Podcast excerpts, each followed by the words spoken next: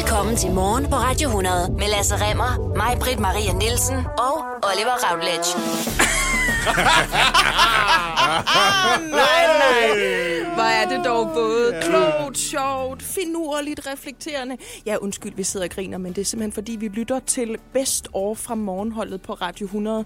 Og det kan du også, kære lytter. Hver fredag kan du høre et øh, godt sammenklip af, hvad er der sket i ugen. Det var mest det, jeg grinede af. Og så en lille smule af, hvordan jeg ser ud i nøgen. Det er også sjovt. Det er altså en potpourri af det bedste, vi har lavet igennem øh, den forgangne uge. Det er de gode blade, der er blæst af Radio 100's træ, som vi nu har faret hen i en samlet kompostbunke til dig, kære lytter. Kan du lige ord for tre forskellige mennesker? Kan Ja. du lige stuvning? Kan du lige ragu? Du får det hele lige nu. Hør det. Vi skal snakke lidt om Henrik Sass. Det kom jo, var det politikken, der bragte historien i går morges, ikke? Mm, et af de øh, ben, Henrik Sass har liggende i sin madskål, det er et medlemskab af Rigsrevisionen. Der er 11 møder om året, så får man cirka 300.000 kroner. Så det er lidt over det, faktisk. Det er meget god løn. Det er godt lønnet, ikke? ja. Ja, for 11 møder? Ja. Ja, selvfølgelig skal de også stå på mål for nogle ting. Det er ikke bare noget med at møde op til et møde, og så får du penge for Nej. det. Der er også noget arbejde ved siden af. Jo, jo. Nå, Henrik Sass, han har altså ikke været til fire af det seneste års 11 møder hos statsrevisorerne. Øhm, og på trods af, at han altså får 330.000 kroner for det, så har han ikke rigtig ville svare på, hvad, hvad, hvad fanden går det ud på? I hvert fald ikke, når Ekstrabladet spurgte. Og Nej. de har spurgt mange gange. Ja. Og de har stillet sig op foran mødelokaler og ventet på, at han kom ud på Christiansborg, og Henrik Sass vil ikke tale med dem. Og Henrik Sass har hele tiden sagt, men jeg har sagt det en gang, det gider jeg ikke snakke om. Ja. Han er også blevet jagtet lidt af en politisk korrespondent, en øh, politisk øh, chef fra en anden radiostation, som har stillet sig op foran TV2. Mm. Når han så er kommet ud efter at have lavet tv sammen med Søren Pind, Henrik Ja, Sass, ja. så, så er Brian her stået klar til at sige, "Nå, det- vil du svare på nogle spørgsmål her? Det vil mm. Henrik Sass ikke. Nej. Og det har han altså gjort i politikken her i løbet af weekenden. Ja. Henrik Sass har simpelthen været diagnostiseret med en depression og har været til nærmest daglige psykologbesøg over en periode på to måneder. Og han mener, at Ekstrabladets chikanerende presseadfærd over for ham har været med til at fremskynde øh, hans sygdom, eller måske en dag i gang sætte den her depression, han er faldet i. Fordi han har følt sig jagtet, hetset og chikaneret af Men det lyder det jo også som om, han, er, han har været. Altså, det, er jo, det er jo svært for os andre at sige, lige så vel som det er at sige, du burde kunne overskue sådan og sådan, når du er depressiv. Man skal jo aldrig, igen, jeg er jo ikke læge, det skal andre også passe på med at gøre sig selv til, når Ja. man skal vurdere, om det kan være rigtigt, at der er andre mennesker ikke er hjemme eller ikke møder op. Ja. Så skal man lige huske, det kan man ikke vide noget om. Nej. Lige så vel kan vi heller ikke vide noget om, om det har haft en indvirkning for Henrik Sass, at han er blevet chikaneret. Men det lyder jo unægteligt som om, at det er han i hvert fald blevet, uanset hvordan det så måtte have påvirket ham. De har i hvert fald været en del efter ham. Så kan man omvendt sige, det er vel meget rimeligt, at man spørger folk, hvorfor de ikke passer deres arbejde, hvis de sidder i et offentligt tillidsembede, og de søger i øvrigt nogle af landets højeste stillinger. Henrik Sass håber jo stadig på at blive finansminister, ja. hvis Socialdemokraterne skulle genvinde regeringsmagten, og det glippede jo for ham sidste gang. Kan Jeg skulle lige det? til at sige, at Henrik Sass, han har altså jo også lidt en kedelig hitrate i forhold til, nu, nu er der noget nyt, der dukker op lige op til en valgkamp, og, og sådan lidt spænder ben for ham. Sidst var det, der dukkede op til Suki-Torben, og så ville Helle, Helle Thorning ikke sige lige ud, jeg skal ikke have dig som øh, minister Nej. den her gang. Nej. Så i stedet for, så tørrede hun det af på PET og sagde, det er en sikkerhedsvurdering. Ja. Det er fordi uh, PET, de siger, at jeg, kan, jeg vil så gerne, men mine hænder er bundet, Henrik. Men i denne omgang, der havde hun jo ikke Helle. Der havde hun Mette. Ja. Yep. Og det betyder, at Mette har jo i virkeligheden sådan en helt blank tavle til at skrive Henrik for heller ikke i ministerium denne gang. Nej. Det er ikke sådan, at det er to gange Helle Thorning har sagt nej. nej. Det er en helt ny formand. Og Henrik Sass vil gerne være finansminister. Hvordan bliver man så det, når Ekstrabladet har skrevet i flere måneder om den dag, hvor han skulle have været til møde i Rigsrevisionen? Der står han ude på teglholden hos TV2 og laver tv, så det er jo ikke, fordi han ikke kan passe noget arbejde. Men hvis nu, altså det, det er jo fuldstændig menneskeligt at være syg. Det er der Ja. jo mange af os, der er, Ja. og jeg tror, altså øh, i takt med, at man bliver eksponeret, om, som du selv siger, man skal stå på mål for noget, og, og vores politikere herhjemme skal jo virkelig lægge ryg til, jeg ved ikke, hvor meget lort efter de sociale medier også er blevet opfundet. Mhm. Mm-hmm. Så er det jo fair nok at være syg og være fraværende, men lige så vel som... Og have ret til et privatliv, og, Og ikke tale om, hvad den sygdom går ud på. Præcis, eller ja, hvordan man i øvrigt skal agere i den og i sin sygdom. Men når man så er færdig med at være syg, så kan man jo fuldstændig ligesom hvis man skulle møde op i en tøjbutik, eller på en fabrik, eller øh, slagteri, eller hvad så Mhm. mm. ved jeg, der hvor man nu er ansat, ligesom at have lov til at ryste sig fri og sige, det er så venner, nu er jeg med igen. Jeg har haft det rigtig dårligt, tak for jeres omsorg, tak for de blomster, der I sendte til mig. Men øh, nu er jeg frisk igen, og øh, nu forventer jeg ikke at have mere fravær. Men det er bare sådan, når man bestrider en stilling, som vi andre betaler for, ja. og som, har, som får indflydelse på os, fordi det er det, politikere de får igennem deres virke, så skal man åbenbart høre på lidt mere. Så skal man udsættes for sådan en gennemlysning, og det er nok det, Henrik Sass han oplever lige nu, for der er sørme mange, der har en holdning til, om man kan passe sit arbejde eller ej, eller om man kan passe en ministerpost eller ej, når man har været depressiv. Præcis, og kunne det måske også lidt skyldes, at Henrik Sass, ligesom mange andre politikere på begge sider af fløjene, ivrigt har lovgivet om vilkår for andre mennesker, som er løbet ind i sygdom i løbet af deres arbejdsliv. Ja. Og måske også gjort, at der er en del danskere, der føler, at de har stået i samme situation, som har oplevet sig presset, og som ikke har haft de muligheder, som de synes, de kan se nu i Henrik Sasses sygdomshistorik, han har haft. Nemlig at blive ved med at hæve løn, uden at sige til nogen, at han har været syg, uden at sige til Ekstrabladet, prøv at høre, I skal lade mig være i fred.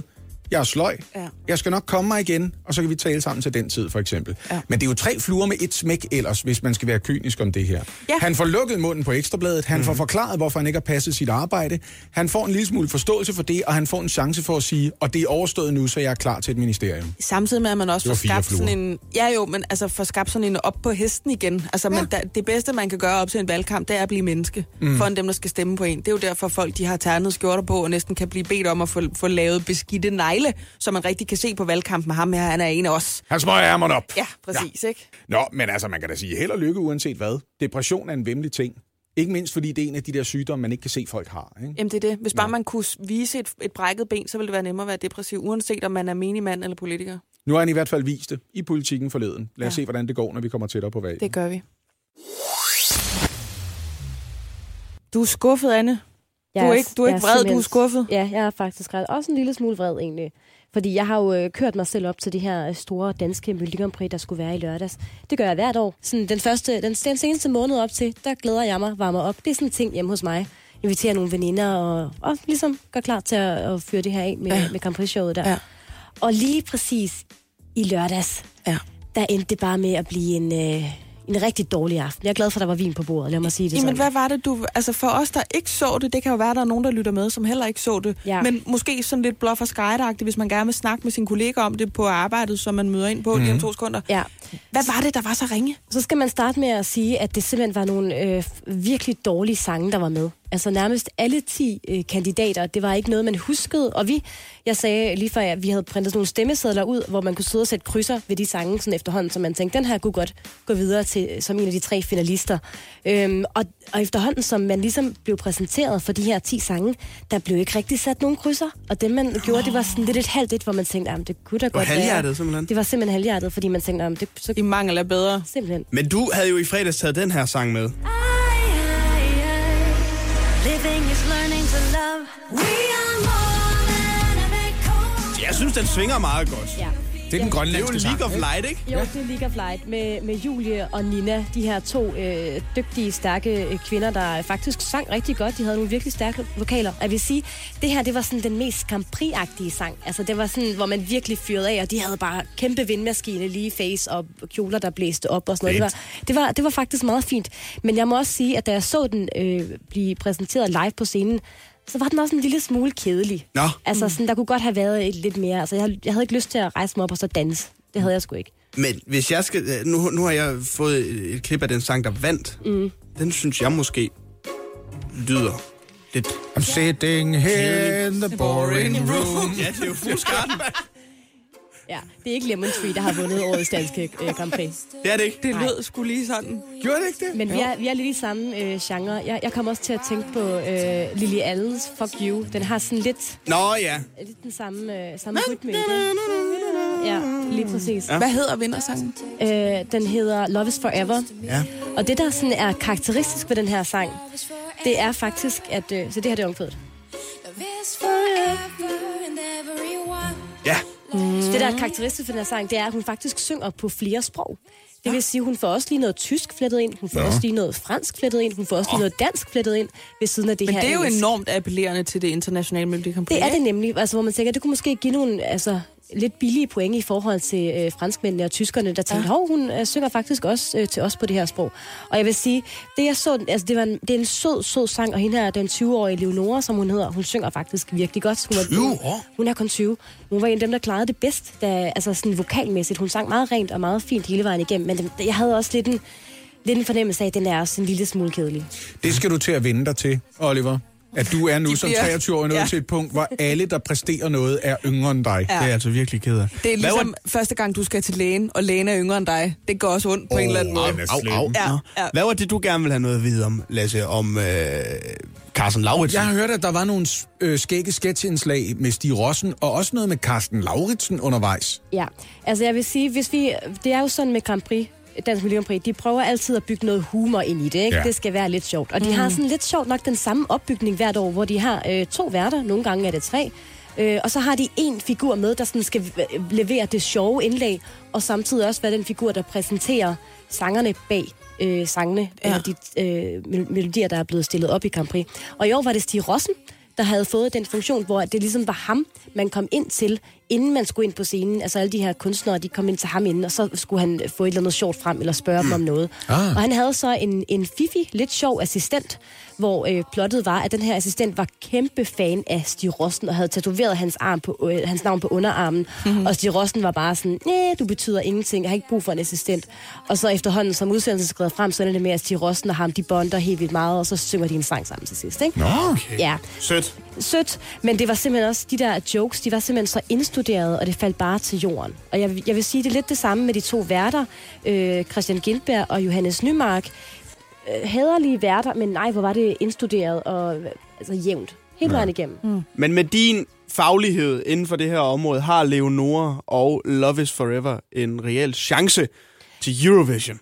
Jeg tror, den går videre til finalen. I ved, de skal lige igennem de her semifinaler ja. først. Den går videre til finalen, men så tror jeg simpelthen, den ender et sted midt i feltet og ender som sådan lidt en ligegyldig sang i sidste ende. Lad os se. Godt, så skal vi til at bekende.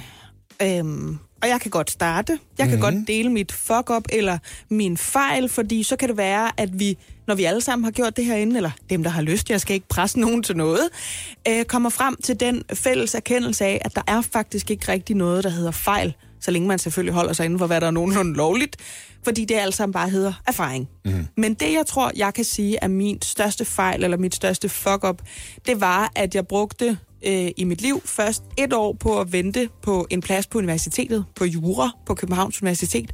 Og så efterfølgende så brugte jeg tre år på at læse jura samme sted på Københavns Universitet. Og det var hårdt, og jeg er i dag ikke jurist.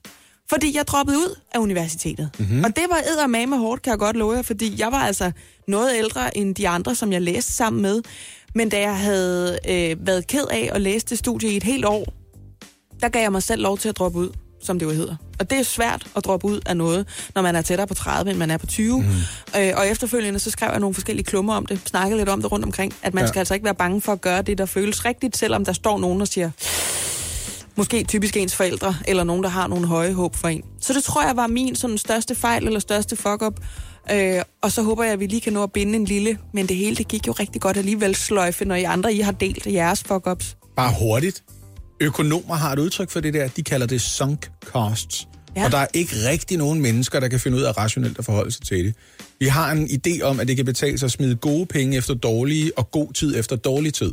Når du først har læst jura i tre år og ventet et år på at komme ind, ja. så føles det som en langt større beslutning at tænke, er det så en god idé ikke at færdiggøre det her? Nu har jeg jo investeret så meget tid i det. Ja. Men det er en væsentlig bedre idé at afbryde noget, der ikke gør dig glad, og som du ved, du heller ikke vil være glad for at blive færdig med, ja. End det er at fortsætte til den bitre ende. Der er Ja, en grund til, det den bitre ende. Ja, ja præcis. Ja. Hvorfor, skal det, hvorfor skal den ende være bitter? Sådan et konkret eksempel på det, det er, når folk de bestiller mad på en restaurant, og tænker, jeg må hellere spise det op, nu har jeg jo betalt for det. Også selvom jeg er mæt. Ja. Men det er ikke en god investering. Du har betalt for at blive mæt, ikke for at have Ikke det dårligt, når du dårlig. rejser dig op. Men hvad, hvad har du fundet på et fuck-up, du gerne vil dele? Ej, du skulle have sagt, det skulle være sådan noget stort og eksistentielt. Jeg har en masse af ikke den slags ting. Har I de der ting, hvor man lige kommer til at tænke tilbage på et øjeblik i ens liv, og så krummer man til at tænke, åh, Jamen, jeg har ikke andet, idiot." Marker. Ja, tak. Her er et eksempel på noget, jeg i praksis har gjort inden for de sidste to år. Jeg har stået i en biografsal. Jeg vil godt indrømme, hvor det var. En nordisk filmbiograf for Lyngby. Ja. Jeg skal i biografen sammen med min kæreste. Jeg vil godt indrømme, hvem det er. Hun hedder Line. ja. Så skal vi sidde på nogle pladser. Jeg vil godt indrømme, hvor det er. Det er syvende række midt for. Ja. Der er fire gæster i biografen, inklusiv mig og Line. Jeg går ind på syvende række og siger til de mennesker, der sidder der, de eneste to andre gæster i salen, Jeg tror, I sidder på vores pladser. Jeg sværger, det har jeg gjort. Uden at tage- Jeg er ikke vred eller noget. Det er bare, Nej. Er I sikre på, I ikke sidder? på en eller anden måde, så siger det bare rigtig meget noget om, og Lasse, vi er, vi er arbejdsgift, vi er radiomand og kone, Ja. jeg elsker dig, men det siger også noget om, hvem du er som menneske. Ja, det gør det. Jeg Ja. kan ikke engang tænke over det, men jeg bare har... Men Der står jo de her to pladser på mine billetter. Nå. En anden, der altså også har sat sig for at dele sine fejl, det er naturligvis øh, manden med missionen, det er Tommy Alers. Tilbage i 2005, hvor jeg startede min øh, første virksomhed, der øh, gik jeg på røven efter kun ni måneder. Men øh, jeg lærte også noget af det. Jeg lærte omkring vigtigheden, øh, at selvom det hedder iværksætteri og, og øh, kreativitet, så er det så vigtigt at være ordentligt forberedt, få talt med kunderne, teste det af, inden man rigtig kaster sig ud i det. Og så det andet er, at øh, det går ondt at lave fejl, men de nu engang er en, er en forudsætning og en betingelse for at opnå noget og, pr- og, og få succes. Både når det handler om iværksætteri og uddannelse og alle mulige andre ting. Også politik. Lige inden jeg binder en, det hele det gik jo godt alligevel sløjfe på den her bekendt i en fejl ting, som Uddannelses- og Forskningsministeriet har sat sig for øh, og putte os alle sammen øh, på en mission for, fordi vi skal gå op for, øh, med det her perfekthedssyndrom, øh, syndrom, som jeg tror, nogle af os lider af. Har du så noget, du vil bekende for åben mikrofon, Oliver? Ja, jeg har engang overnattet i et hus, hvor der ikke var andre hjemme end mig, og det var ikke mit hus, og jeg var kommet ind af en bagdør, der ikke var lås. Har du lavet et indbrud? Nej. Jeg var meget, meget fuld. Prøv. Jeg kan ikke huske det. Okay. Ja. Men kom der så nogen hjem og sagde, hvad laver du her? ja, de kom hjem dagen efter. Fra ferie. Nej. Og der var en, en ung slyngel, der havde øh, lavet nogle efterladensklæber på deres øh, sofa.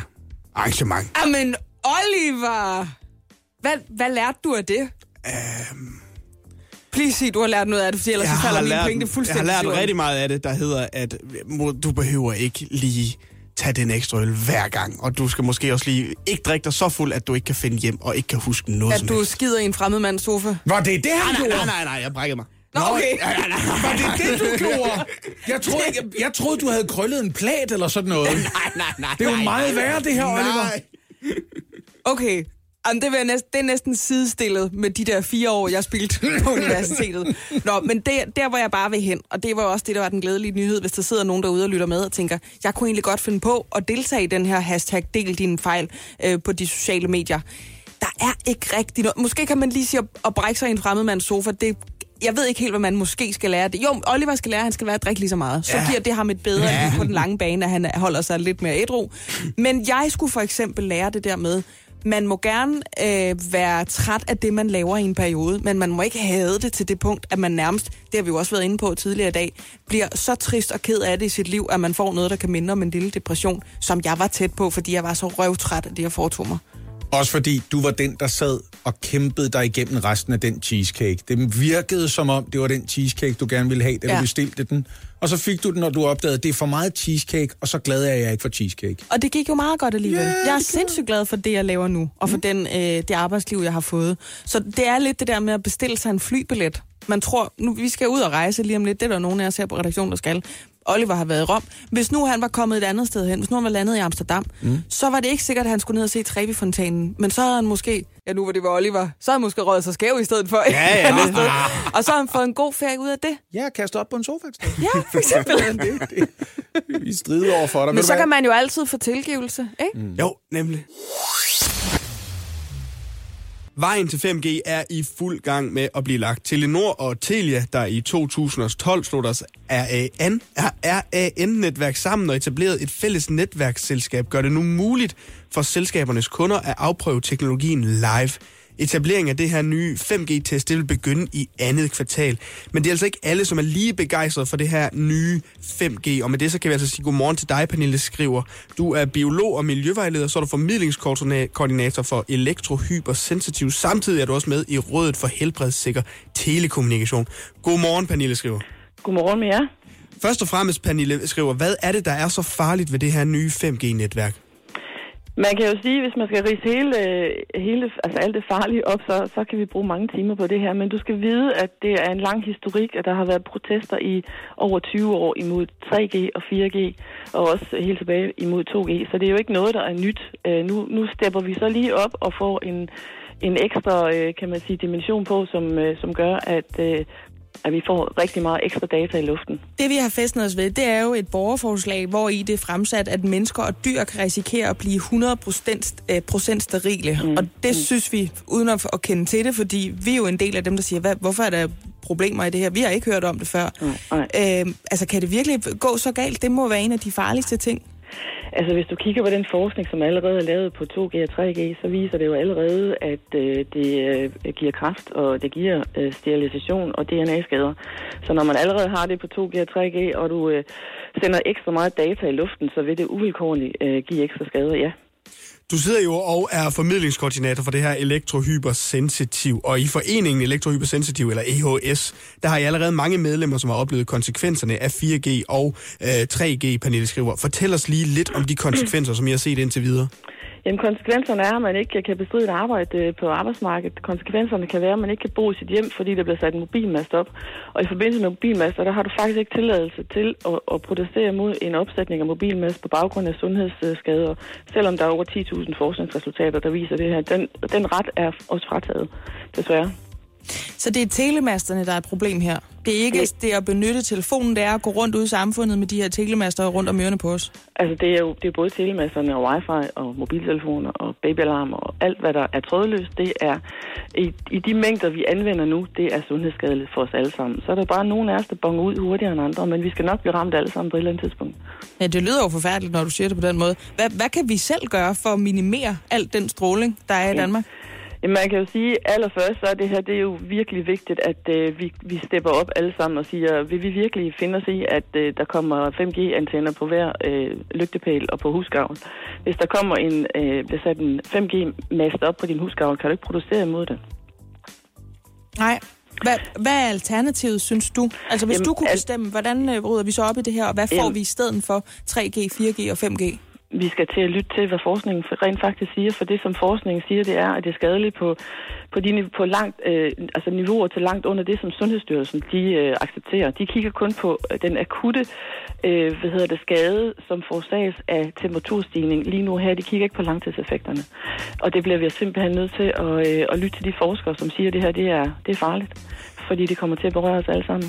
Pernille skriver, en af de ting, der også har været nævnt i forhold til det her problem med 5G, det er, at i forhold til 4G, jamen, så kommer der flere master op i, Ja. øh, altså, i altså da, rækkevidden på de her master er kortere, og det, vil jo så, det er derfor, det går ud over, over børn og, og, og, og dyr også. Men helt reelt set, hvor mange master drejer det her så, så om? Altså det, det kan jeg jo ikke vide. Altså det, som vi har hørt, vi kan kun forholde os til det, vi har hørt, øhm, det er jo, at der skal, der skal sættes massive master op for de rækkevidden på, på de her 5G-frekvenser, øhm, som kommer til at ligge i øh, en frekvenshøjde, der er noget højere end det, vi bruger nu. De er noget kortere. Øh, men man kan jo sige, at, at når du har alt det data, der flyver rundt i luften, og, de, og det, det bliver øget mængde data, så, så når man allerede har set effekter på 2G, 3G og 4G, så vil vi jo også få øh, en større øh, hvad hedder det, biologisk reaktion fra os alle sammen. Altså, det, det jo lyder jo helt vanvittigt, når du fortæller om det der. Jeg får lyst til at, at gå mig en dejlig tur ud og bare tyre min uh, smartphone ud i Damhussøen og så blive fri for den. Hvorfor er der ikke større fokus på det her i befolkningen, hvis det er så farligt, som du siger, Pernille skriver? Jamen, vi har jo stået og råbt og skrejet i over 20 år, og vi er ikke blevet med, inviteret med ind til festen. Vi har forsøgt, at, at, eller vi, ikke, vi har ikke kun forsøgt, vi har skrevet rigtig mange ting til vores politikere og til Sundhedsstyrelsen, men vi bliver mødt med en mur, og vi bliver mødt med jura. Øhm, fordi det her, det er en, en, et game, hvor der er rigtig mange penge i, øh, både i, fra erhvervslivets side og telebranchens side, men I skal også vide, at øh, vores stat tjener jo også rigtig mange penge på at sælge de her frekvenser. Så der er altså rigtig mange, der synes, det er lidt træls, det vi står og siger lige nu, og de har ikke sådan helt, helt så meget lyst til at lytte til, at, at det ikke er en god idé at, øh, at udrulle 5G. Pernille skriver helt kort her afslutningsvis. Hvad håber du, der kommer til at ske nu? Jamen, jeg håber, og jeg kan jo se, at folk begynder at vågne op, fordi de, jeg tror, folk er mættet med 4G øhm, generelt. Du mener ikke, der er et marked? Øh, ikke, øh, ikke, ikke bredt blandt, øh, kan man sige, befolkningen. Godt være i robotvirksomheder og erhvervslivet, øh, som, som det, man ser nu. Men jeg tror, og det jeg kan se, det er jo, der er protester verden over. Vi har jo også underskriftsindsamlinger, ser vi starter op i, øh, på Færøerne, retssager i USA, demonstrationer i Australien. Og vi er begyndt at lave, kan man sige, samarbejde med Norden i forhold til en fælles indsats imod det her. Så der kommer rigtig mange protester fra nu af. Pernille skriver, biolog og miljøvejleder, miljøvejleder formidlingskoordinator for elektrohypersensitive sammen med i Rådet for Helbredssikker Telekommunikation. Tusind tak for din tid her til morgen. Tak fordi jeg måtte øh, være med.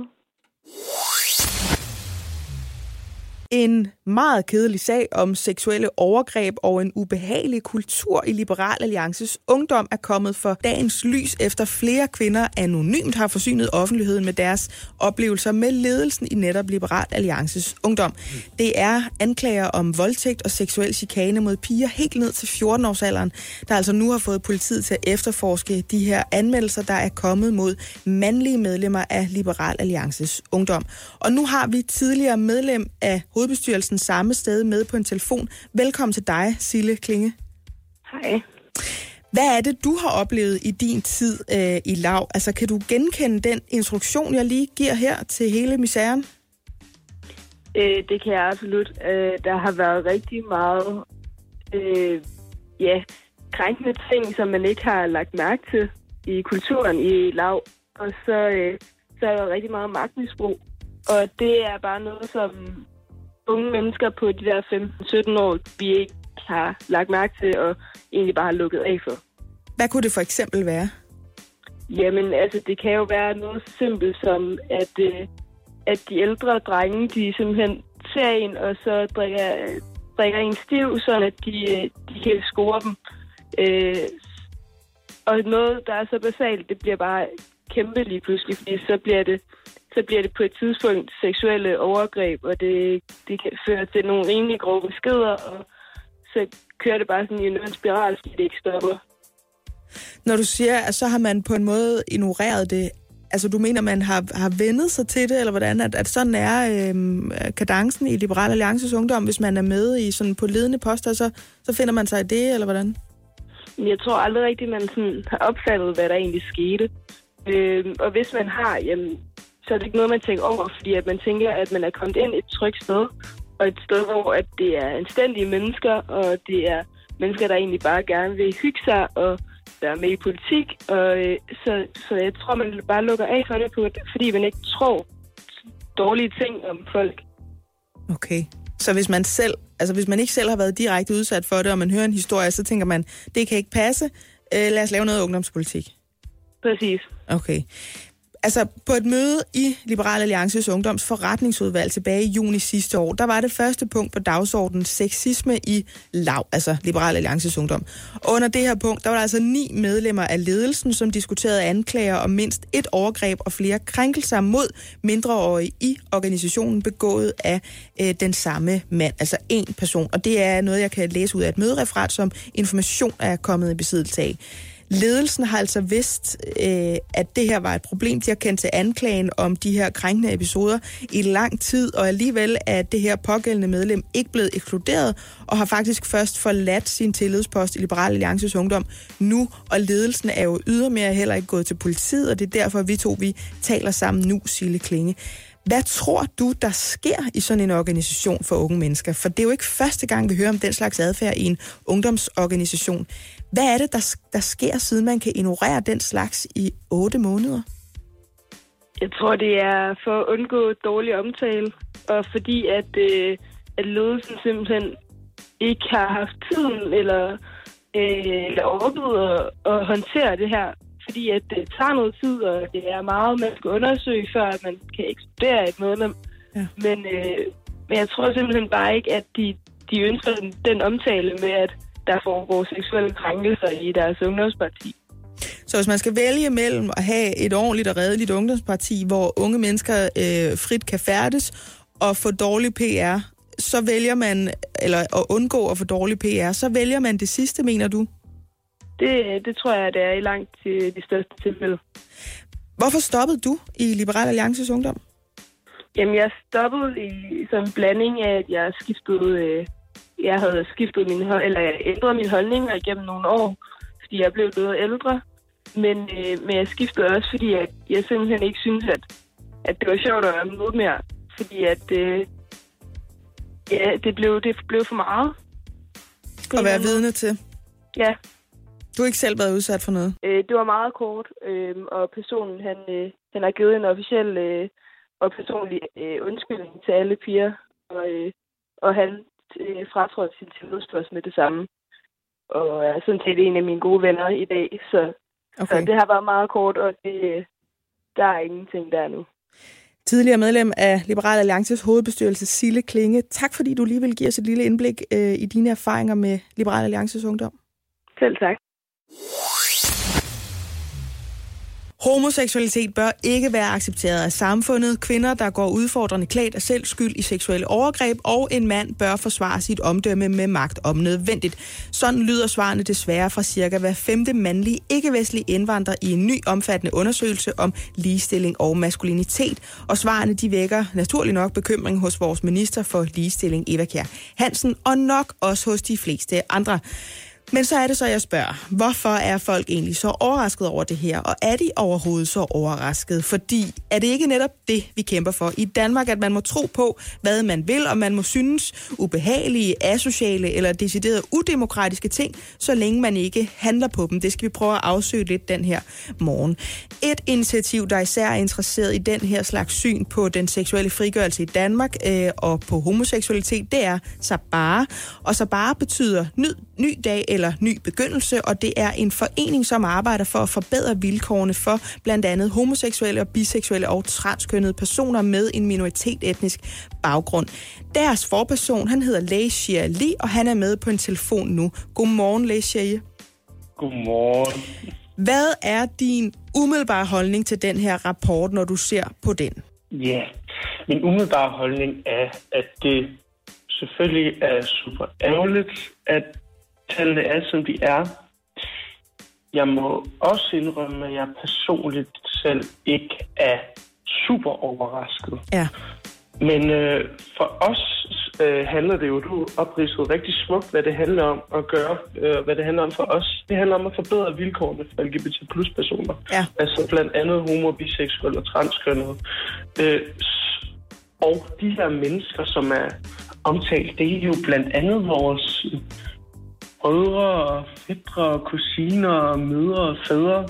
Så, så Men det er netop det, jeg gerne vil ind i. Altså, hvad fileren er det for et klima, det skaber for de mennesker, som I jo netop forsøger at passe på, at de nu faktisk har et tal på det, de måske godt vidste i forvejen. Altså, hvad gør det ved, ved de her mennesker? Altså, helt specifikt for os, må jeg blankt indrømme, at tallene ikke gør noget i sig selv. Det gør det ikke.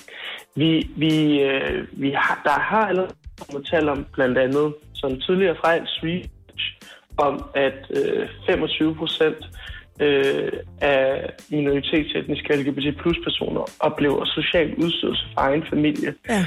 Øhm, så, så vi ved godt, altså, vi ved godt i forvejen, at der findes øh, tal på, at der er folk, der har sådan nogle holdninger til, til blandt andet os. Så Øhm, så langt, så godt. I er ikke en del af dem, der siger, Gud, det var da voldsomt, det må vi gøre noget ved, fordi I har som forening, der varetager LGBT plus personer med minoritetsetnisk baggrund, helt styr på, jamen det her det er et problem, fordi en fjerdedel af dem, vi passer på, de har oplevet, at deres familie simpelthen ikke er interesseret i dem længere, efter de øh, springer ud, eller hvad de nu foretager sig. Må jeg så derfor spørge dig, hvordan håndterer I det? Altså, hvad gør I for at passe på de her mennesker og give dem mod på at være i den her øh, verden? Øh, to ting.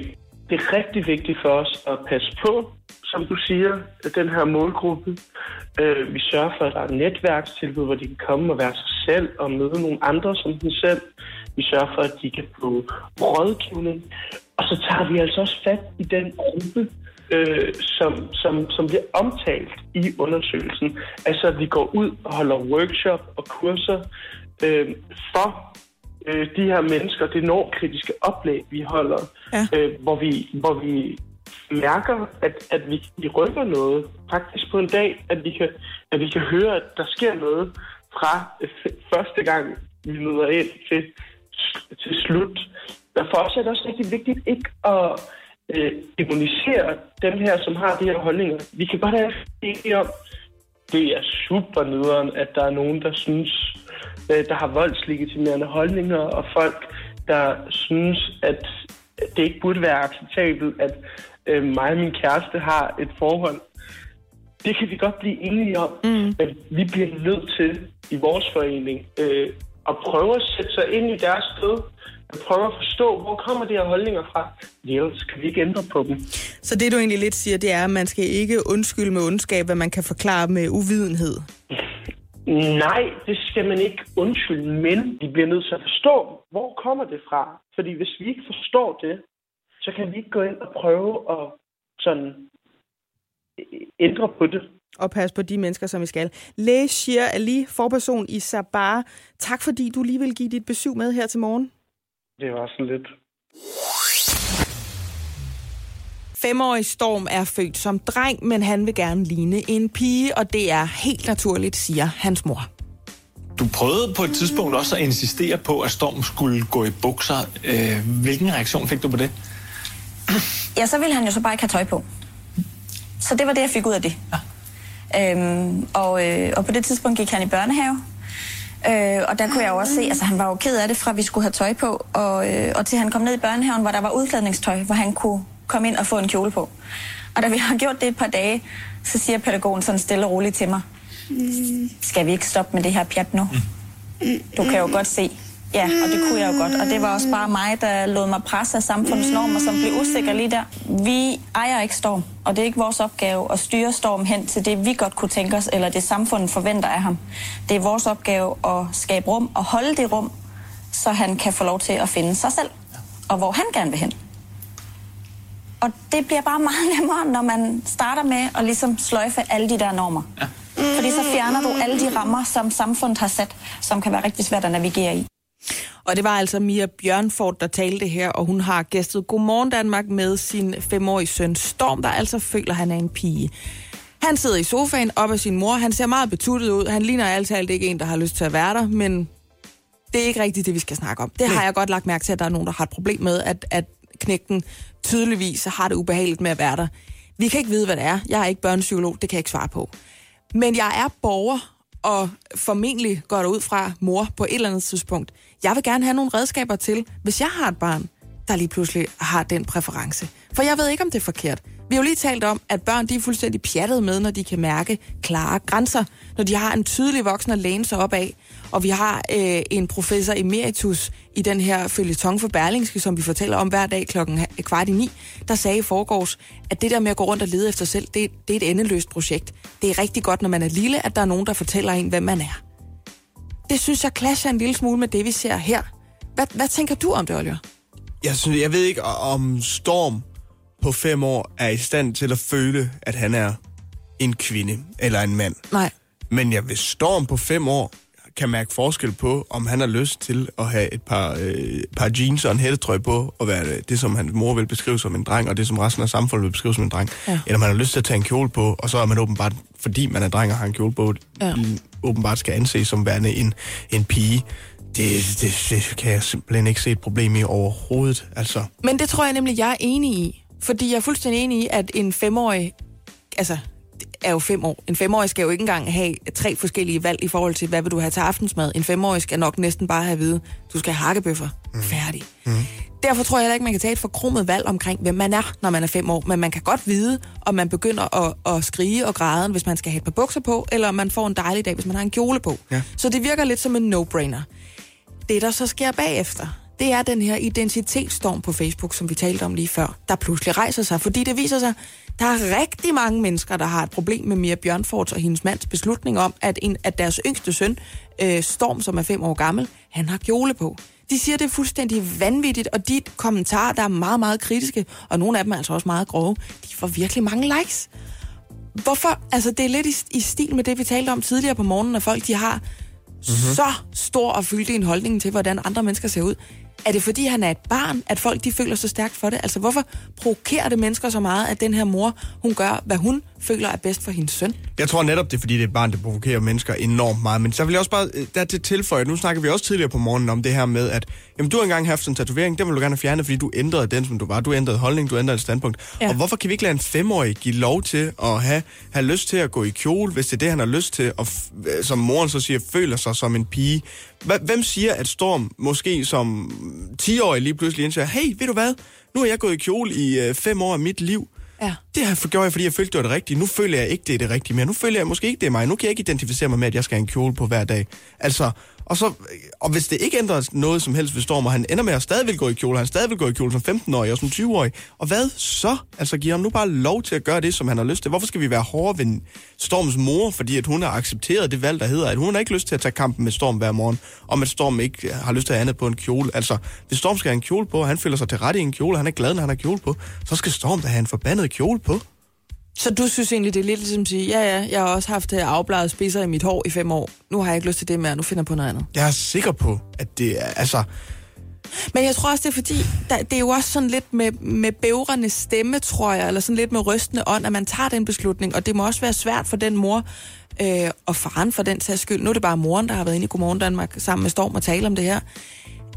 Altså, man, jeg kan næsten mærke det inde i min egen krop, og jeg har ikke engang nogen børn, det der med, tager jeg nu en god beslutning for mit barn? Mm. Skal jeg være en klippe her, og skal jeg... Altså, hun, hun taler også meget sådan, altså næsten tekstbog omkring det her, hvor hun siger, det var bare samfundets normer, som jeg havde fået øh, lyttet alt for meget på, og så blev jeg usikker. Ja. Men det er jo netop den der usikkerhed, fordi vi ved jo faktisk ikke, det er jo det, det hele handler om det her, Oliver. Vi ved ikke, hvem der har ret.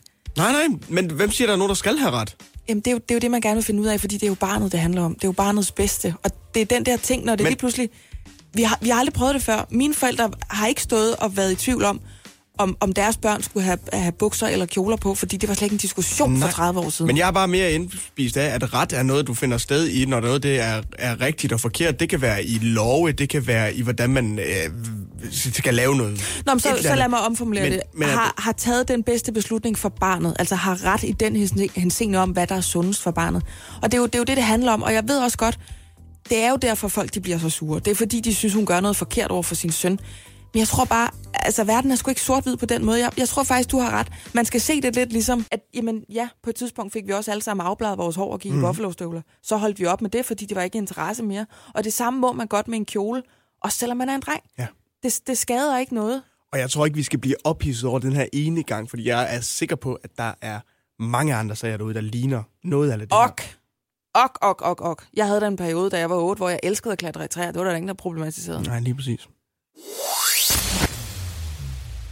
Det er på tide, at vi tør gøre op med den bløde pædagogiks tvivlsomme velsignelser. Ordene de er Morten Messerschmidt, og han er øh, kandidat ved det kommende folketingsvalg og medlem af Europaparlamentet. Og så er han også med på en telefon her til morgen. Godmorgen, Morten Messerschmidt. Godmorgen.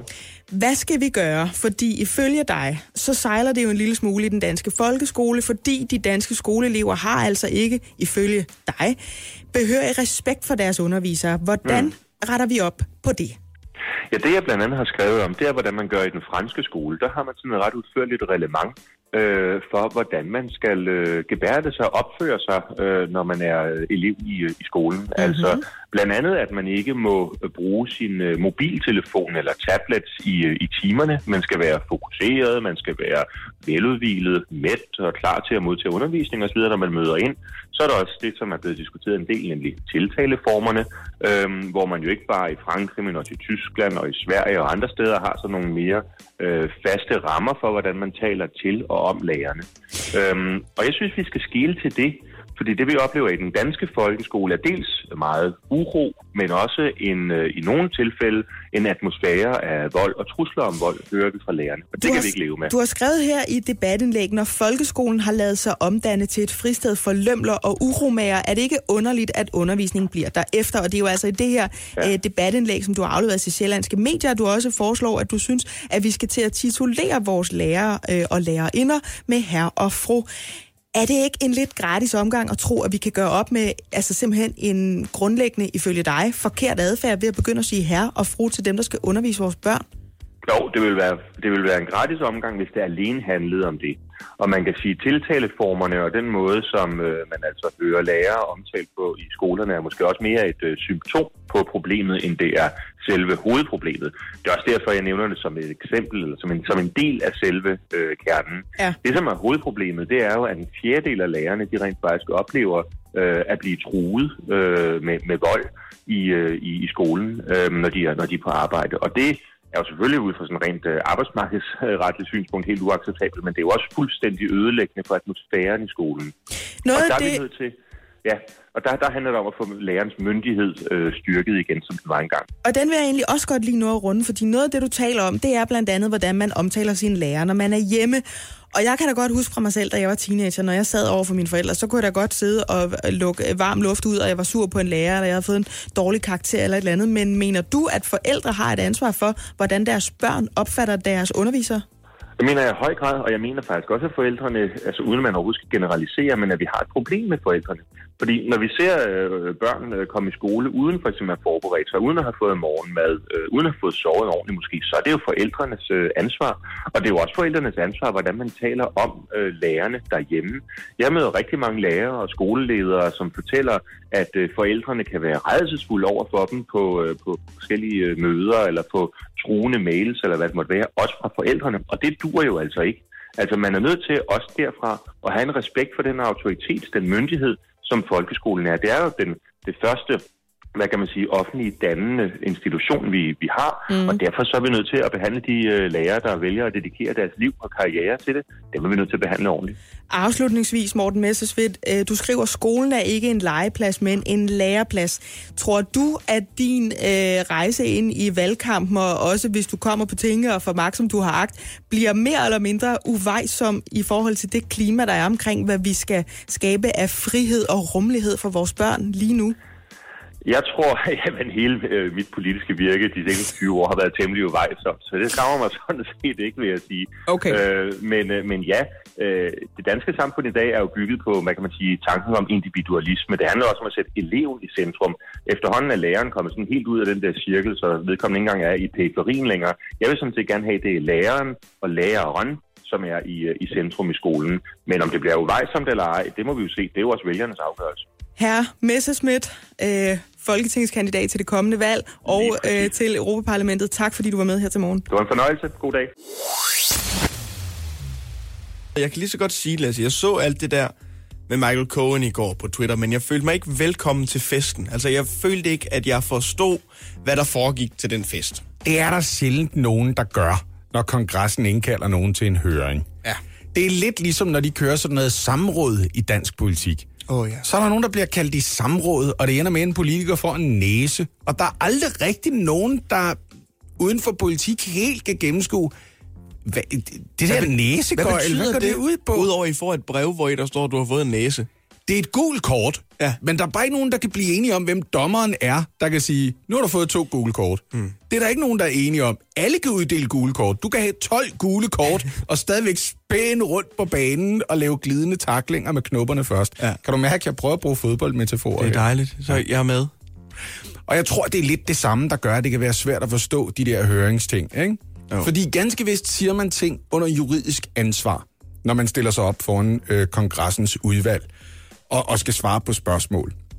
Eller hvis senatet gør det samme. Der er jo to forskellige kamre i det parlamentariske system mm. øh, i USA. Men det er jo ikke en retssag som sådan. Nej. Hvis Nej, man det- lyver, så kan man ryge i spjældet, ikke? Og det er blandt andet, hvad fyren, der stillede sig op foran det særlige undersøgelsesudvalg, kongressen har nedsat i går, allerede er dømt for.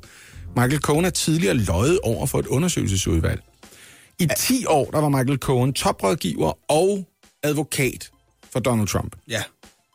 Øhm, han kan ikke være advokat længere. Han har simpelthen klokket så meget i den, og nu er han straffet, så han er blevet frataget sin bestilling. Han kan ikke længere være advokat. Det, det går. Han er ikke så troværdig mere, eller hvad? Nej, han skal spille den 6. maj. Altså, han er blevet indkaldt. Det er sådan, han går bare og venter på, at han skal i fængsel, så han er dømt, ikke? Og så skal han sidde i fængsel i op til tre år. Men altså, han er nok typen, der godt kan komme ud lidt tidligere. Og der er selvfølgelig også folk, som spørger sig selv, kunne det tænkes, at han kunne lave lidt en aftale om, at han, han kan sidde lidt kortere tid og sådan noget, hvis han nu viser sig at være samarbejdsvillig? Ja. Det er i hvert fald lidt bemærkelsesværdigt, at en mand, der allerede er dømt for at lyve over for et andet undersøgelsesudvalg, nu bliver høvet ind for et undersøgelsesudvalg og siger, kan vi prøve at starte forfra og se, om du ikke lyver den her gang? Det kunne være enormt fedt. Kan vi bare, vi bare godt, vi har nogle mistanke om ham der, Donalden. Øh, kunne du ikke bare lige sige noget, der bekræfter vores mistanke, og så kan vi se det. Det virker som om, han er klar til det, fordi han har allerede foran det her udvalg i går sagt, Donald Trump, han er en racist, han er en bedrager, han er en svindler. og det er jo vildt, når det kommer ud af munden på en mand, der selv er en dømt svindler. Og der selv har brugt 10 år på at hjælpe denne dømte svindler, og ikke løftet et øjenbryn med det. Det er en del af det. Ja. Det kan vi lige vende tilbage til. Fordi ikke bare har han været advokat og toprådgiver, han har været det på den måde, at der er folk, som har beskrevet ham som Donald Trumps fixer. Altså ham, der lige kommer ind og arbejder over i de der hjørner, hvor der ikke er for meget lys, og hvor man ikke lige kan se, hvad der foregår. Ja. Ikke? Donald Trump havde et problem, så er det Michael Cohen, der løser det for ham. Så han, er- he's, a, he's a go-to guy for Donald Trump. Det var for eksempel så ham, der betalte, det var det, ja, han betalte penge til Stormy Daniels, pornostjernen, ja. som Donald Trump havde sex med, for at hun ikke skulle gå ud og fortælle sin historie. Det har hun jo så gjort alligevel, siden vi alle sammen ved det. Ja, hush money. Ja. Øh, han oprettede et lille firma. Han sørgede for at overføre nogle penge fra det firma, så det virkede som en form for konsulentbetaling til hende, som hun ikke kunne få. Og det har han altså også gjort i nogle andre sammenhænge. Der var en Playboy-model, for eksempel, der hævdede, at hun havde en affære helt tilbage i 2006, syv stykker med Donald Trump. Øhm, og hun ville fortælle sin historie til et sladderblad. Så købte sladderbladet historien. Og hvem købte så rettighederne til den historie fra sladderbladet, før de kunne trykke historien? Gjorde Michael Cohen det? Jeg tænkte engang. Nå, Ej, det var så ikke ham. Han lavede et firma. Han lavede et firma, der gjorde for det. nogle konsulenter. Ja, fordi ellers så ville man jo kunne se det sådan direkte, ikke? Det går ikke. Det er nemlig det. Problemet med hele det her vidnesbyrd, det er, at hvor i særdeleshed demokratiske medlemmer af undersøgelsesudvalget sikkert håber på, at Michael Cohen vil sige nogle rigtig slemme ting om Donald Trump. Ja. Så virker det som om, hver eneste gang, man prøver at cirkle det ind til, men sagde han så, at du skulle betale de her penge, så siger han, ikke som sådan, men det fremgik af samtalen, at det kunne være fedt, hvis jeg gjorde det. Mm. For der har Donald Trump været ret snedig åbenbart. Eller også så er han uskyldig. Altså, han har været snedig på den måde. Han har aldrig sagt til sin egen advokat, der ellers havde for vane at optage telefonsamtaler osv. Med, med sin telefon, eller, eller på, i sin tid på et bånd. Han har aldrig sagt direkte i egentlige samtaler, du skal betale hende for, at historien ikke kommer ud. Han har altid formuleret sig på måder, hvor som Michael Cohen siger, man var ikke i tvivl om, at Donald Trump ville have, at man skulle lyve for ham. Nej. Men det var aldrig, det var fordi aldrig det, Donald sagde. Trump sagde lige ud, you gotta lie. Nej. Når han for eksempel havde problemer med nogle forretningsforbindelser i Moskva, hvor han var i gang med at udvikle et byggeprojekt, mens han søsatte sin præsidentkampagne. Og det kan jo være et problem. Du skal ikke være fedtet ind i økonomiske aftaler i, I Rusland, Rusland, hvis du gerne vil være præsident. Så sagde han til Michael Cohen, "Jamen, jeg har ikke nogen forretningsforbindelser i USA. Det projekt, det er slået i Moskva. Det projekt, det er lagt ned. Og Michael Cohen tænkte, det ved han jo godt, det ikke er.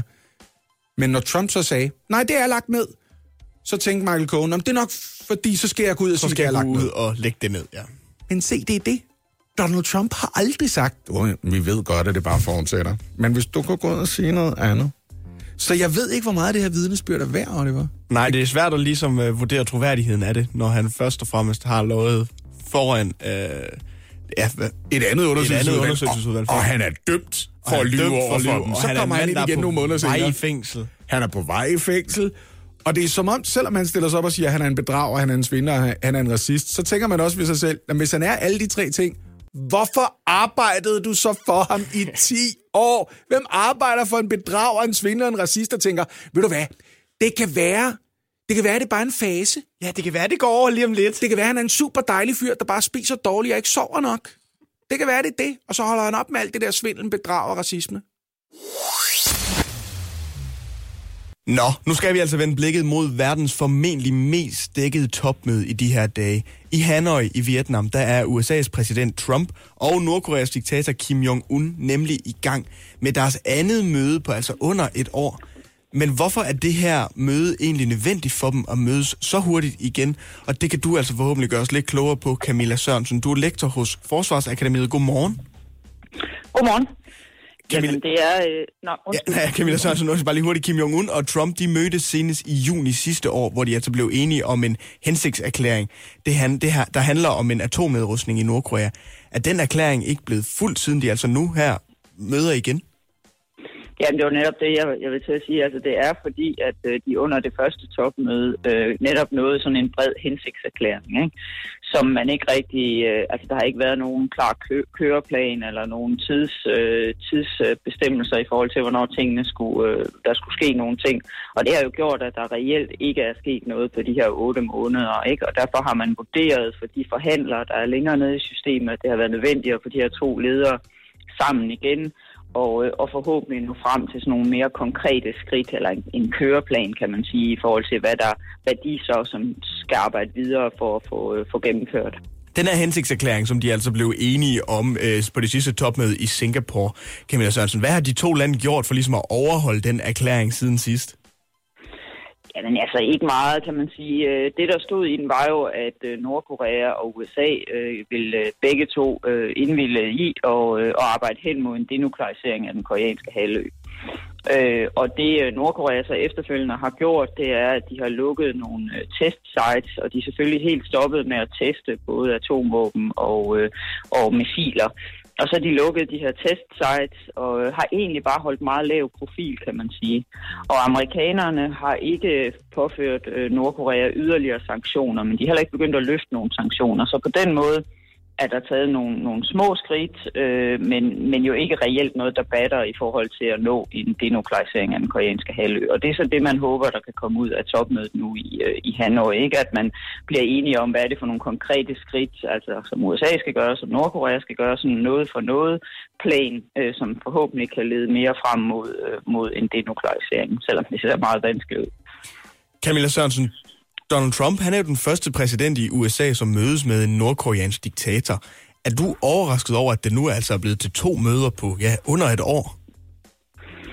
Ja, der er jo meget ved den her proces, der har, der har overrasket, øh, og også måden, den kører på. Ikke? Altså, det er jo en klar sådan en, en, en top-down-proces. Det er de her to ledere, der sidder og bliver enige om noget, og det virker som om, at selv deres nærmeste rådgivere øh, er, er lidt usikre på, hvad de reelt kan regne med, der kommer ud af de her topmøder. Ikke? Så på den måde øh, er det sådan lidt øh, uforudsigeligt og overraskende meget af det, øh, der sker.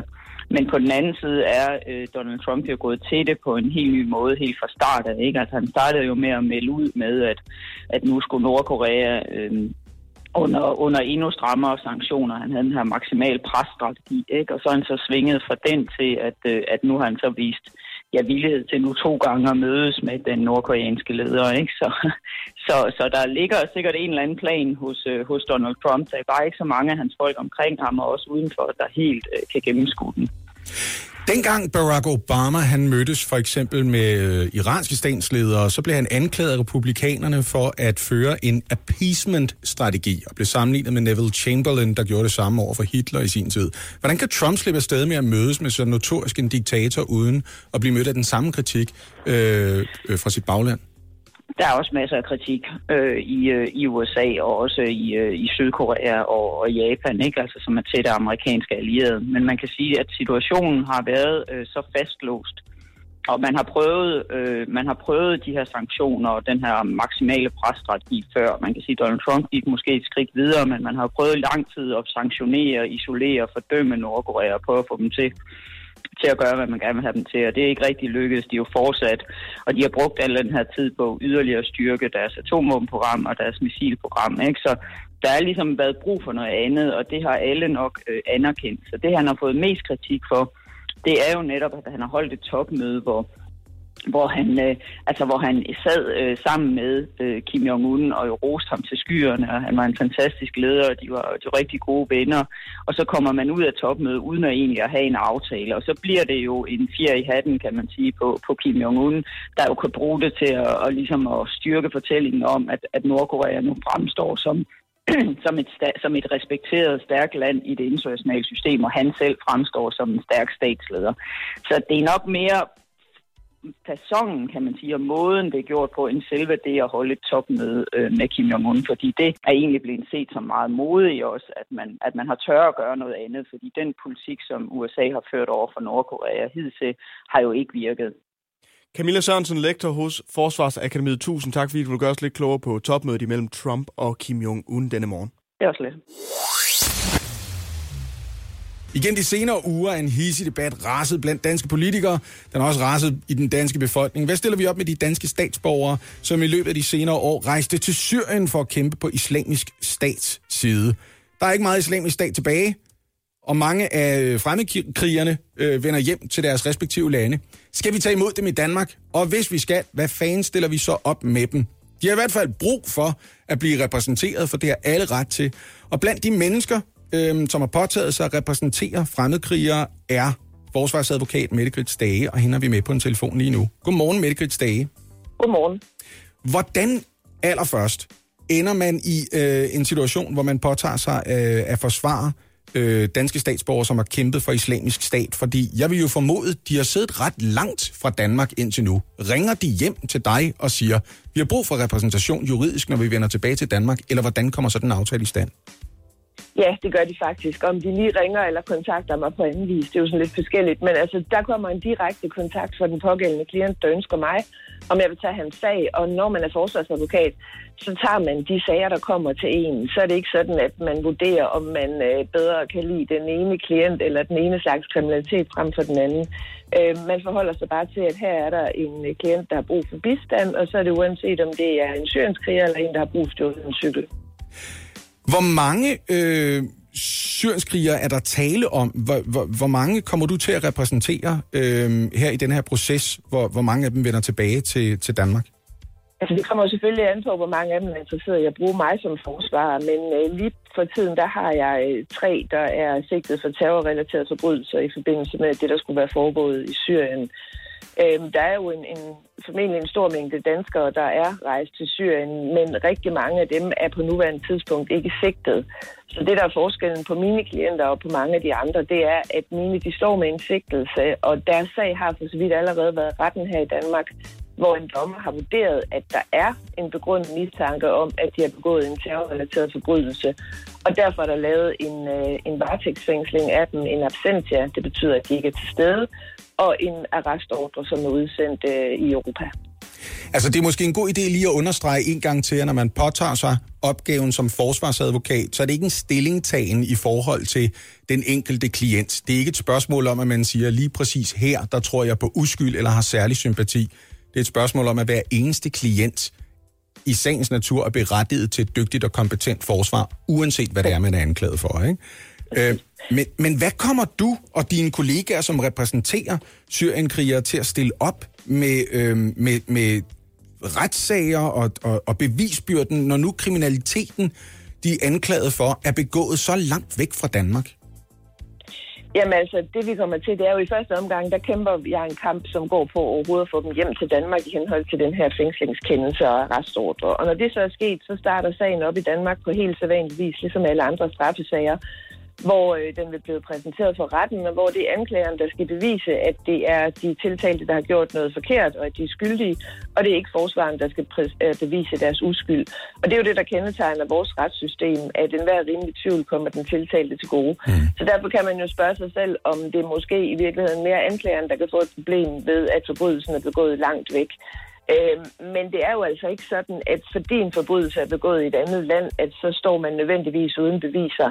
Der kan jo være beviser øh, via sociale medier, hvor man har skrevet nogle ting. Der kan være videooptagelser, der kan være en, en hel masse andet, som anklageren jo sagtens kan bruge, øh, uanset man måske ikke lige har nogen vidner med fra Syrien, der har set, hvad der er foregået. Bare lige her til sidst, med al den debat, der raser lige for øjeblikket, sådan helt generelt, hvor står de her syrienkrigere så rent juridisk lige nu? Jamen, der synes jeg igen, man må inddele dem i to grupper. Der er øh, den her store gruppe af danske statsborgere, som ikke pt. er sigtet for at have begået noget kriminalitet. Der er der spørgsmålet om, skal de hjem? Og der er det min opfattelse, at øh, man kan jo ikke, hvis de står ved indgangen til Danmark, så kan man ikke sige, I må ikke rejse ind her, fordi I har været i Syrien, fordi de er danske statsborgere. Så jeg mener ikke, vi har nogen forpligtelse til at rejse ned og hente dem, men jeg mener omvendt heller ikke, vi kan sige nej til, at de skal ind i Danmark. Så er der den lille gruppe, som blandt andet vedrører mine klienter. Og det er dem, der allerede, som jeg sagde før, er blevet sigtet. Deres sag er i første omgang vurderet af en dommer, og der er de her øh, udleveringsbegæring, eller der er de, den her arrestordre på dem. Og der er det min opfattelse, at når man først har sagt A, så må man også sige B. Man har startet en sag op, man har fået politiet til at efterforske, retten er sat ind i sagen, der er en forsvar på. Så mener jeg også, så er vi nødt til at tage dem hjem for at få dem retsforfulgt. Fordi hvorfor skulle man ellers overhovedet være startet op på sagen i sin tid? Det giver i min optik ikke rigtig nogen mening. Tusind tak for din tid og for dine svar, forsvarsadvokat. Mette Grits Dage. Godmorgen. Vi skal forlæns ind i fremtiden. Det Ja, det giver meget god mening. Det er overskriften for Dis- Disruption-rådet. Er det jeg det? vil sige, disruption-mæssigt, så er det den måde, vi altid går ind i fortiden. Ja, øh, der er aldrig nogen, der har bakket sig ind i fortiden, er det det? Så jeg fortiden nu? Jeg mener fremtiden. Hvad er fremtiden så? Se, der disruptede jeg sloganet. Sloganet er, vi skal forlæns ind i fremtiden. Ja. Forlæns ind i fremtiden er sloganet for Disruption-rådet. Der er ikke nogen, der går forlæns ind i for, fortiden. Der er ikke Baglæns nogen, der går baglæns ind i Der fremtiden. er ingen, der går ind i fortiden overhovedet. Nej. Og der er ingen, der går baglæns ind i fremtiden. Du går vel altid forlæns ind i fremtiden, fordi fremtiden altid rammer dig. Fremtiden er der hele tiden. Ved du, hvad der ville være disruption? At sætte sig ind i en meget hurtig bil og bakke ind i fremtiden. Det er der ingen, der havde regnet med. Alle de andre, de går, og de går forlæns. Der gør jeg noget andet, og det går hurtigere. Og du havde slet ikke set det komme. For det så ud som om, jeg havde tænkt mig at køre ind i fortiden. Men så bakkede jeg ind i fremtiden. Ja, okay. Jeg prøver at kvalificere mig selv til at være medlem af Disruption-rådet. Og jeg ved godt, det er nedsat, og jeg ved godt, det har kørt på i et par år.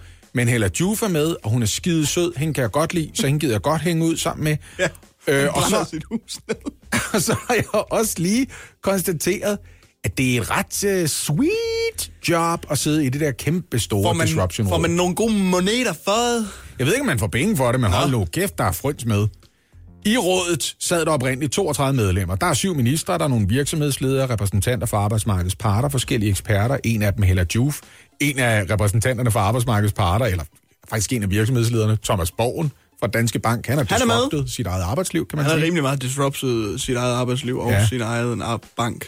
Nå, men det, der er dukket op nu, det er, hvad fanden er, hvad de lavet, og hvor meget har det kostet, først og fremmest. Og det viser sig, at Disruption-rådet, de har for eksempel, det er bare et eksempel, de har brugt 180.000 kroner på seks rejser på business class til USA på en inspirationsrejse.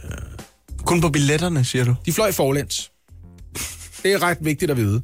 De har brugt knap 30.000 kroner per rejse, og de øh, penge er blevet brugt på at sende to kontorchefer i Beskæftigelsesministeriet til USA, specifikt til San Francisco, sammen med ATP-direktør Carsten Stennevad. Og det må man ikke. Du må ikke flyve på business class. Øh, en af de forklaringer, som jeg snusede mig frem til, det er, men det er fordi, prøv at høre, der er langt til San Francisco. Der er langt til San Fran, ja. Ja. Det tager faktisk over 10 timer at flyve derover. Nå, ja, men så skal man jo også lige være afslappet, når man kommer man, frem, det, ikke? man er nødt til at være udvilet, mm. så man er klar til, og så viser det sig, at deres program for opholdet i San Francisco, der var den første dag en hviledag. Men der er det vigtigt, altså de ankommer lige til en fridag, men de er fuldt udvilet til, til hviledagen. lige en dag, hvor de slapper af. Yes. Og så kan de komme i gang bagefter. Det ikke? synes jeg faktisk lyder helt fint. Derudover så viser det sig blandt de 622 sider med kvitteringer for hotelophold og middage, flybilletter, taxature osv., som TV2 har fået agtindsigt i, at man har brugt millioner af kroner på at hyre kommunikationskonsulenter, der skal forklare os, de banale borgere, hvad det er, Disruption-rådet laver. Ved du hvad, Oliver? Nej. Når man nedsætter et Disruption-råd, ja. så er det fordi, de skal være konsulenterne. Nå, så de har fået konsulent til at gøre deres kon- konsulenter til at gøre deres konsulentarbejde. Vi har nedsat et råd med 32 konsulenter, der skal komme og sige, Nå, men øh, vi skal jo forlæns ind i fremtiden jo, for fanden. Og det er også vigtigt, fordi øh, så kan man se på lang afstand den nærmeste brændende indianerlandsby. Ja. Men, altså selv hvis den er på den anden side, af, prøv at forestille dig, at du er på vej over en bakkekam. Men, men, men du kan se det, fordi du går forlæns ind i det. Der kan du se røgen. Yes. Og, og ved, du hvad, ved du hvorfor du ved, at den, den brænder? Nej. Fordi det er alle vigvarmerne, der er sat ild til. Er det rigtigt? Fordi der går altid røg af en indianerlandsby. Ja, ja, der er altid. sted. Altid, ja. Men du ser måske 12 røgsøjler. Og dem kan du se, fordi du går forlæns ind i fremtiden. Det er ikke? rigtigt. Og hvis man går baglæns, så kan man ikke rigtig se dem. Man kan, bare, man kan måske lugte dem, ikke? Men, men det, der kan man jo ikke skue sig frem til, at det kan være en hel indianerlandsby. Hele ideen var, at dem, der skal lede vejen for os, og fortælle os, hvad er det så for en kurs, vi skal udstikke fremover. Det var medlemmerne af Disruption-rådet. De har så betalt 3 millioner kroner, for at der er nogle andre, der kommer og hjælper dem med at finde ud af, hvordan de gør det. Alt, hvad jeg mangler nu, det er der nogen, der søger agtindsigt i, hvordan de 3 millioner kroner er blevet brugt af kommunikationskonsulenterne, for at finde ud af, har de hyret nogle konsulenter? Ja. Kunne det ikke være fedt? Jo. Hvad? Gud, hvor er det latterligt. Det, det er ligesom, kender, kender du de der øh, russiske dukker? Ja, hvad gør jeg? Russian Dolls. Nu skal du ikke gætte på, hvad det er for nogle russiske dukker, jeg snakker om. Det kunne være alle mulige russiske dukker. Nå, men er det Russian Dolls? Ja, det er. Du gættede det. Ja. Det er matroska-dukkerne. Det er mm. de der træfigurer, hvor der så er en dame inde i, og så er der en mindre dame inde i, og så er der en mindre, mindre dame, dame inde i. Det er lidt den effekt, ja, det er rigtigt. Og det er den, øh, det er den dukke, der er inspireret af de ting, vi kender fra virkeligheden. Hvor nogle gange, så er en kvinde jo gravid med et øh, foster, øh, der er gravid med et foster, der også er gravid. Prøv at høre, jeg, jeg, jeg ved godt, at det her det virker en lille smule fjollet, Oliver. Og, og det er ikke fordi... Det, Det er jo ikke det, der virker fjollet. Det er Disruption-rådet, der virker fjollet, som går forlæns ind i fremtiden ved at flyve på business class til San Francisco. Tak skal du have. Og hvis jeg virker som om, jeg ikke tager det super alvorligt, så er det fordi, jeg gerne vil bringe mig selv i spil til sådan et dejligt ben på et eller andet tidspunkt. Så Lars Lykke, hvis du lytter, og det tror jeg, Og du det gør du. Ja, det gør du, ikke også? Så skal du bare lige vide, at næste gang du har brug for nogen, der kan sige noget opsigtsvægtende, og en lille smule fjollet, så ringer du bare til mig. Ja, det kan være, jeg holder parkeret på en panda lige pt. For eksempel. Og, og det kan være, at jeg ikke tager telefonen, men så er det, fordi jeg er på vej til San Francisco på business class, og alt, hvad jeg egentlig skal bruge, det er en e-mailadresse, så jeg ved, hvor jeg skal sende fakturen hen. Ikke? Det er normalt her, hvor Majbrit Maria Nielsen vil levere os et øh, dejligt fredagsdigt. Hun er her ikke. Hun er på ferie med sin søde kæreste, og derfor så har vi givet øh, chancen videre til Anne Levent. Det er jo super farligt. Ja, det jeg har virkelig godt, noget det at leve op til. Jeg er Jamen, Jamen, en det lille er- smule nervøs, kan jeg godt mærke. Slet ikke det, jeg tænker på. Det er faktisk Ja. det, at øh, du trofast og dygtigt, super kompetent, leverer nyhederne på timeslaget hmm. hele morgenen. Og nu skal du så digte. Ja. Det er jo noget af det farligste at give sig i kast med. Du for tænker, en- min troværdighed er lidt i spil her? Eller? Det er det, jeg prøver at sige. Ja. Og tak, fordi du gennemskuer det. Ja. Har du Knivskarp lyst- som altid. Lige med det samme. Har du stadigvæk lyst til at prøve det? Jamen, det, det, jeg vil gerne lige... Lad os lige prøve det af, og så må jeg lige sige bagefter, om, ja, ja. om jeg stadigvæk kan læse nyhederne klokken 9 med god samvittighed. Du får lige den her. Ja, det hjælper lidt på det, synes Ja, jeg. ikke? Ja, sætter lige scenen. Så lad os høre. Godt. Endnu en uge er gået på held for morgenholdet. Vi har blandt andet grinet af Lasses ikke længere så hvide underbukser. Hvor har det været fjollet? Men vi har også haft masser af disciplin, herr Routledge og herr Remmer. Må Morten Messerschmidt byde jer et maltbolsje? I ved. Et af dem fra en papirspose, der- knaser mellem jeres hænder. Det var bedre. Det var bedre. Ej, sikke noget pjat. Vi skal ikke tilbage til herr lektor Blomme og den sorte skole. Til gengæld er det helt og aldeles ok, at Storm og andre drengebørn går i kjole. Mm-hmm. Heller ikke dem, der viser bryster, penis og klunker, skal sættes i bås. Jo, medmindre vi taler om plexiglaskasser i Date My Nøgen, så er det selvfølgelig noget vås. Godt, du skal stå i en bås. Det er jo rigtigt, det de gør. Søde, skønne Majbrit havde klimakvaler, da hun tog til Dubai. Husk solcreme, råbte vi efter hende. Du kan ikke bare ligge der og stege. Topmødet mellem Jong-un og Trump. Rimer du bare på start? Jeg er ikke færdig. Nej, undskyld. Jeg griner, fordi jeg er så imponeret. Topmødet mellem Jong-un og Trump endte overraskende i Vietnam. Faktisk endte det med at blive knap så lang. Den lille raketmand ville have fjernet alle sanktioner. Det går ikke, råbte Trump, medmindre du opgiver din uran og dine neutroner. Mm, flot. Det afbrudte møde skabte breaking i den globale mediebranche. Overskrifterne blev gule som 1. marts-solen, mens ansigtsfarven hos Trump blev mere og mere orange. Før vi går på weekend, kan du stemple os som en kasseret letmælk eller en chokoladebar. Men når det handler om madspil, skraldet gerne vi tager. Vi har måske overskrevet sidste salgsdato, men fra næste uge studiet igen vi gæster. Radio 100 er uden tvivl bedst før 9, men også god efter. Og selvom morgenholdet nu slipper sine tøjler, så bliv her på kanalen, for efter 9 sender vi spoiler. Wow. wow. Tak. Tak skal I Ej, have. det er så nydeligt lavet, det der. Men på din gravsten kommer der til at stå, hun rimede Dubai på stege. det, det gjorde hun Jeg synes, at det gav fin mening, det forstår jeg ikke. Ja, det gjorde det da. Det er slet ikke det. Ej, ja. det var flot, Anne. Tak skal I Det, det rim var godt for mig, ligesom ingefær. Det er der, vi ligger. Det er der, vi ligger i den danske rimkanon. Du skal ikke blande Nick og Jay ind i det her. Morgen på Radio 100 med mig, Britt Maria Nielsen, Lasse Remmer og Oliver Routledge.